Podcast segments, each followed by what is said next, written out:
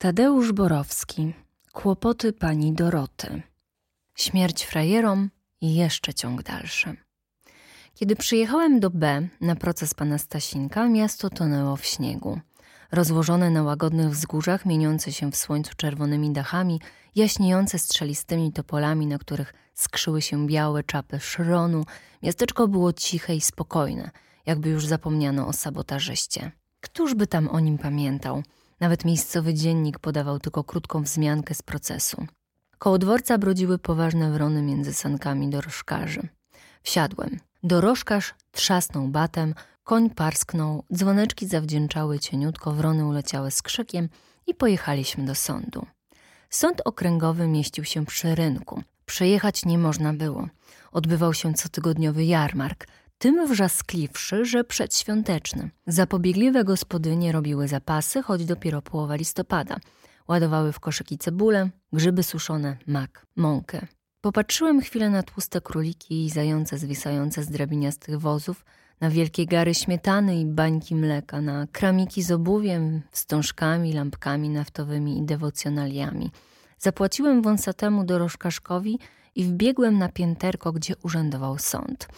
Przepchałem się energicznie przez tłumek, który wałęsał się po korytarzu, wspiąłem się do księgi i stwierdziwszy, że nie świadczę w sprawie Stasinka, wsunąłem się na salę rozpraw i przykucnąłem na skrawku ławę. Rozejrzałem się. W sali było duszno i ciemnawo. Stłoczeni w ławach widzowie palili bez przerwy i dym snuł się po izbie. Byli to chłopi z majątków i pracownicy ze związku, którzy przyjechali specjalnie na rozprawę. Tak zdobywali uświadomienie klasowe i poznawali władzę ludu. Pod przeciwległą ścianą ogromnej sali, urządzonej z dwóch pokojów, między którymi wyjęto przegrodę, stał stół sędziowski. Z boku przystawiono stolik prokuratora, pod oknem zaś znajdowała się ława oskarżonych. Pan Stasinek stał wyprostowany w ławce. Był nieogolony i wychudły i nie miał już wyglądu śmierć frajerom, który mu przez tyle lat zdobywał zaufanie i sympatię. Wymiętej cajgowej marynarczynie, przestraszony i zmieszany, wyglądał na tuzinkowego urzędnika, który ukradł z kasy 500 złotych, aby się zabawić i teraz bardzo tego żałuje. Przed ławą oskarżonego siedział siwy, jowialnie uśmiechnięty pan w złotych okularach, przeglądał mechanicznie papiery i z wielką wprawą operował ołówkiem.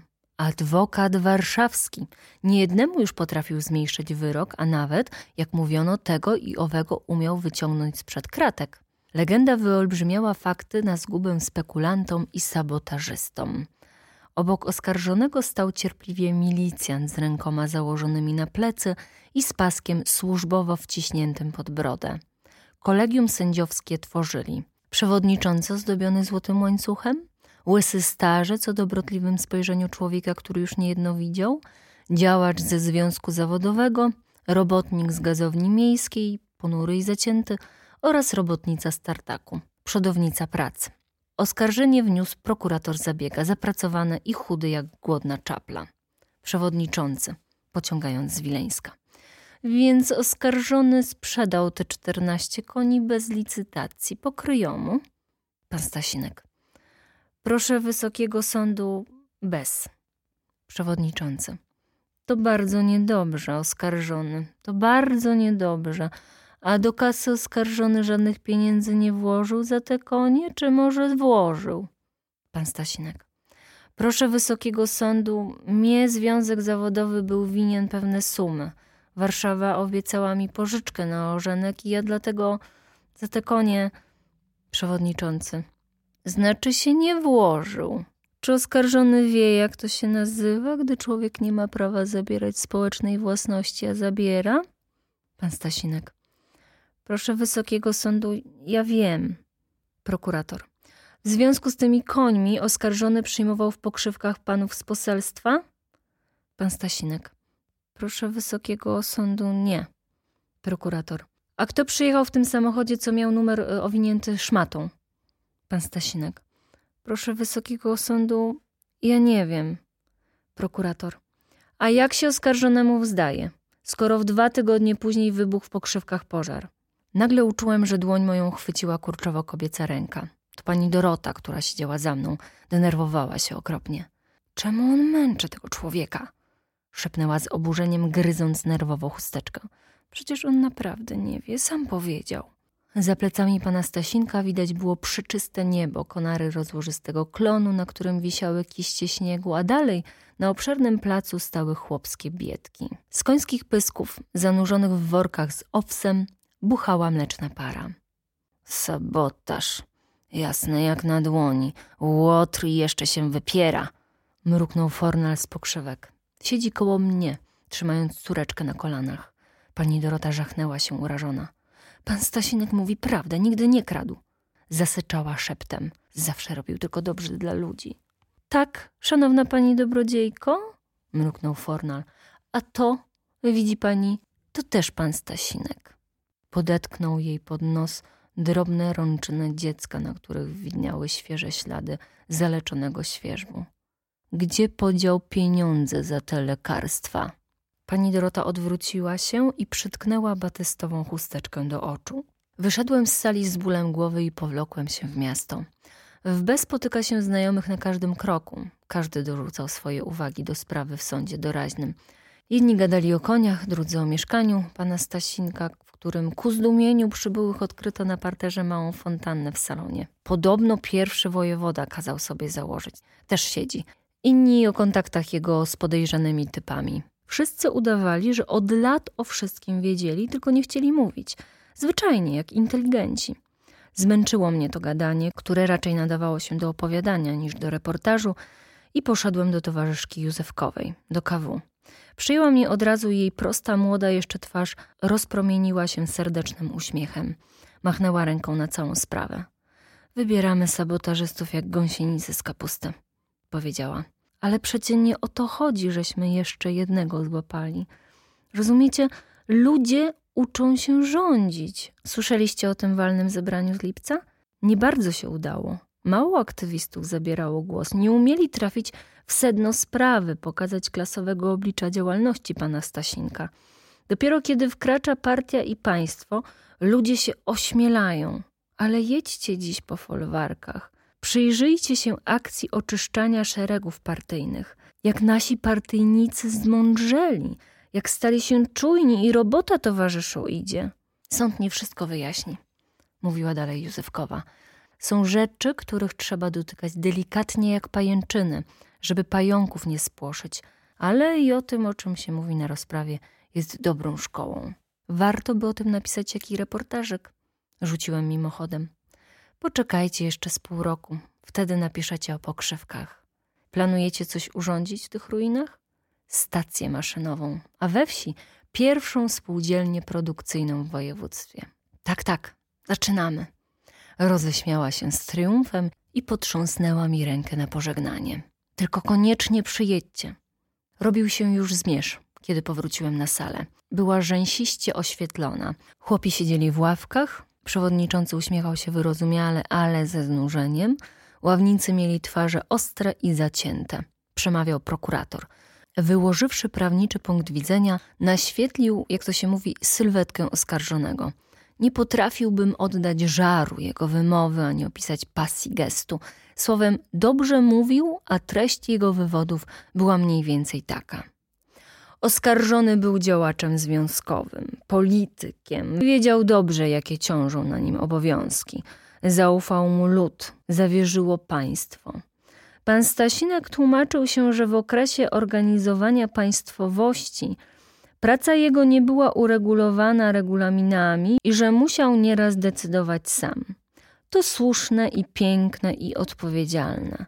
Ale kiedy inni zapracowywali się na śmierć, żeby ruszył transport i przemysł, żeby dać ludziom chleba i mięsa, maszyn i ubrań, pan Stasinek czerpał chciwą łapą z kasy związku zawodowego. Zasmakowało, Założył gniazdko kumoterskie w miasteczku, groził ludziom, że powyrzuca, powsadza, nauczy. Bali się go. Patrzyli w milczeniu, jak rozkrada mienie państwowe. I dopiero gdy ci ludzie dojrzeli, gdy przestały im imponować i przerażać światowe maniery pana prezesa, i gdy trzeźwym gospodarskim okiem spojrzeli na jego działalność, wtedy oskarżony wyciąga kumów w B i w Warszawie. Rzuca się jak szczupak na haczyku, wyciąga swoje stosunki, przedkłada dokumenty, z których wynika, że ułatwił temu czy innemu biurokracie polować na jego obszarach leśnych. Na jego! A gdzie podziały się pieniądze? Przejedzone, przechulane po krenicach i miłych wycieczkach w samochodziku. Pieniądze zasmakowały. Potrzeba było wciąż więcej i więcej, więc konszachciki z agentami, diabli wiedzą jakimi i gdzie, mały sabotażyk i jeszcze mniejsza kradzież. I tak w kółko. Kiedy pan prezes wyjeżdżał samochodami służbowymi na delegację, kiedy obwoził kochanki z dostojnikami sanacyjnymi po restauracjach bruderszafty, wypijał za pieniądze związkowe, myśmy, prokuratorzy i sędziowie Polski Ludowej także jeździli na sesję w teren i dostawaliśmy do 6 zł dziennie diet według stawek przedwojennych, dopóki rozporządzenie nie uregulowało tej sprawy. Kajzerki nie mogliśmy za te 6 zł kupić. Lecz czy wyciągaliśmy łapy pomienie państwowe, pokrwawice naszego ludowego, robotniczego, chłopskiego państwa? Kiedy pan prezes rozjeżdżał się po uzdrowiskach, w jego majątkach nawet maści na świeżb nie było. Czy widział on kiedy dzieci robotników rolnych, zagrożone gruźlicą, niedożywione, zarażone świeżbem? To nie on zorganizował ekipy lekarskie. To nie z jego inicjatywy młodzi studenci medycyny pojechali na wieś. Mówię o tym, gdyż pan Stasinek strugał z siebie bohatera, samotnika, który organizował tu Polskę. Nie chcę się domyślać, mówił dalej prokurator, na co oskarżony wydawał takie ogromne sumy pieniędzy. Przyjdzie czas na wszystko. Ale wychowany w gospodarce kapitalistycznej, całe życie marzący o zrobieniu kariery, nienawidzący państwa ludowego pan Stasinek myślał, że już przyszedł czas grabieży i samowoli. Zadaniem sądu będzie pokazać jemu podobnym, że czas ten bezpowrotnie minął. Prokurator przerwał i popatrzył chwilę na oskarżonego. Potem spokojnie zakończył. Podtrzymując w całej rozciągłości akt oskarżenia, wnoszę o karę śmierci dla oskarżonego. I usiadł. Zaraz podniósł się adwokat, który bardzo cichutko i bardzo zręcznie zbijał tezy prokuratora, dowodząc, że pan Stasinek to ofiara nieporozumienia i poświęcenia, po czym rozprawę przerwano do jutra. Widzowie tłocząc się wyszli na korytarz. Pan Stasinek bardzo blady, ale opromieniony aureolą śmierci przeszedł między nimi z męczeńskim uśmiechem. Flegmatyczny milicjant wprowadził go do pokoju aresztantów na kolację od pani Doroty. Cichcem wsunęła się za nimi pani Dorota. Kochany Stasinek, chciałam ci podać zapałki. Poszłam do prokuratora, pokazuję pudełko, ale mnie jak z nóg ścięło. Słowa nie mogłam wykrztusić szczebiotała beztrosko. A on, wyobraź sobie, popatrzył na mnie takimi złymi oczyma i mówi: A jeszcze pani tu brakowało, pani kto? Uciekłam i nawet pudełka z zapałkami zapomniałam. Pan Stasinek usiadł i nie ruszając jedzenia palił w milczeniu papierosa. Nagle oczy pani Doroty zapełniły się łzami. Stasinek, Stasinek, co to będzie? Zapytała żałośnie. Kobieto, nie wygłupiaj się, odpowiedział ostro pan Stasinek. Odrzucił ogarek i z rozkoszą wyciągnął się na ławce. Rozmasuj mi nogi, zanim mnie odprowadzą. Spuchły mi po tylu dniach stania na tej ławie oskarżonych. Pan Stasinek wstąpi do partii. Tego wieczoru, obszedłszy jeszcze kilku znajomych w miasteczku, którzy mi barwnie zdawali relacje ze sprawy i wskazywali na szczegóły mogące się przydać w reportażu, odwiedziłem panią Dorotę w hotelu, gdzie zatrzymała się wraz z siostrą. Podczas gdy pani Dorota przesiadywała na rozprawie, pani Ciepko, korzystając z jarmarku, kupiła sobie do Warszawy zająca i tłustą kurę. Śmiechu było przy kolacji co niemiara, gdyż kupno się udało. Pani Ciepko umiała oszwabić autochtonkę. Poza tym rozmawialiśmy o procesie. Nic się u miastowska nie przejmuj, mówiła pani Ciepko, zajadając sałatkę z pomidorów. Póki Ciepko i spółka mają swoje chody, krzywda się nie stanie ani tobie, ani twojemu Stasinkowi. Nie takie sprawy się załatwiało u Niemców.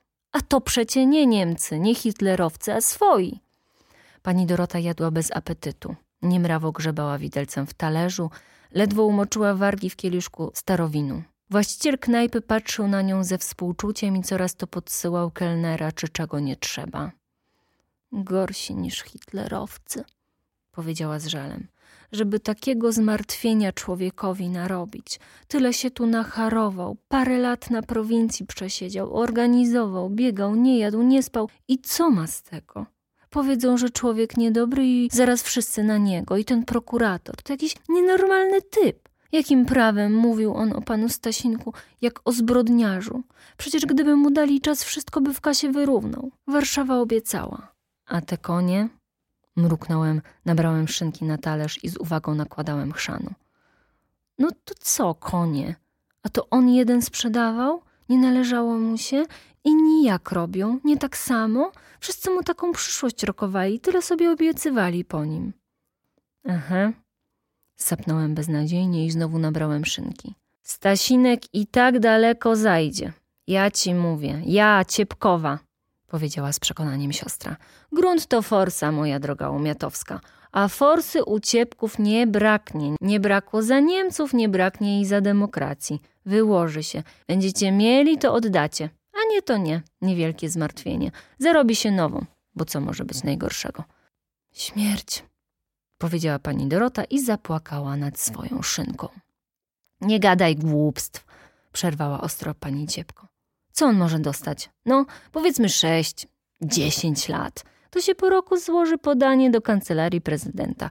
Posmaruje się gdzie potrzeba, obniżą powiedzmy do trzech, czterech lat. Będzie się zachowywał przyzwoicie, wypiszą mu dobre świadectwo, posmaruje się u dyrektora więzienia, obetną wyrok za dobre sprawowanie po dwóch, trzech latach. I wyjdzie. I co za zmartwienie.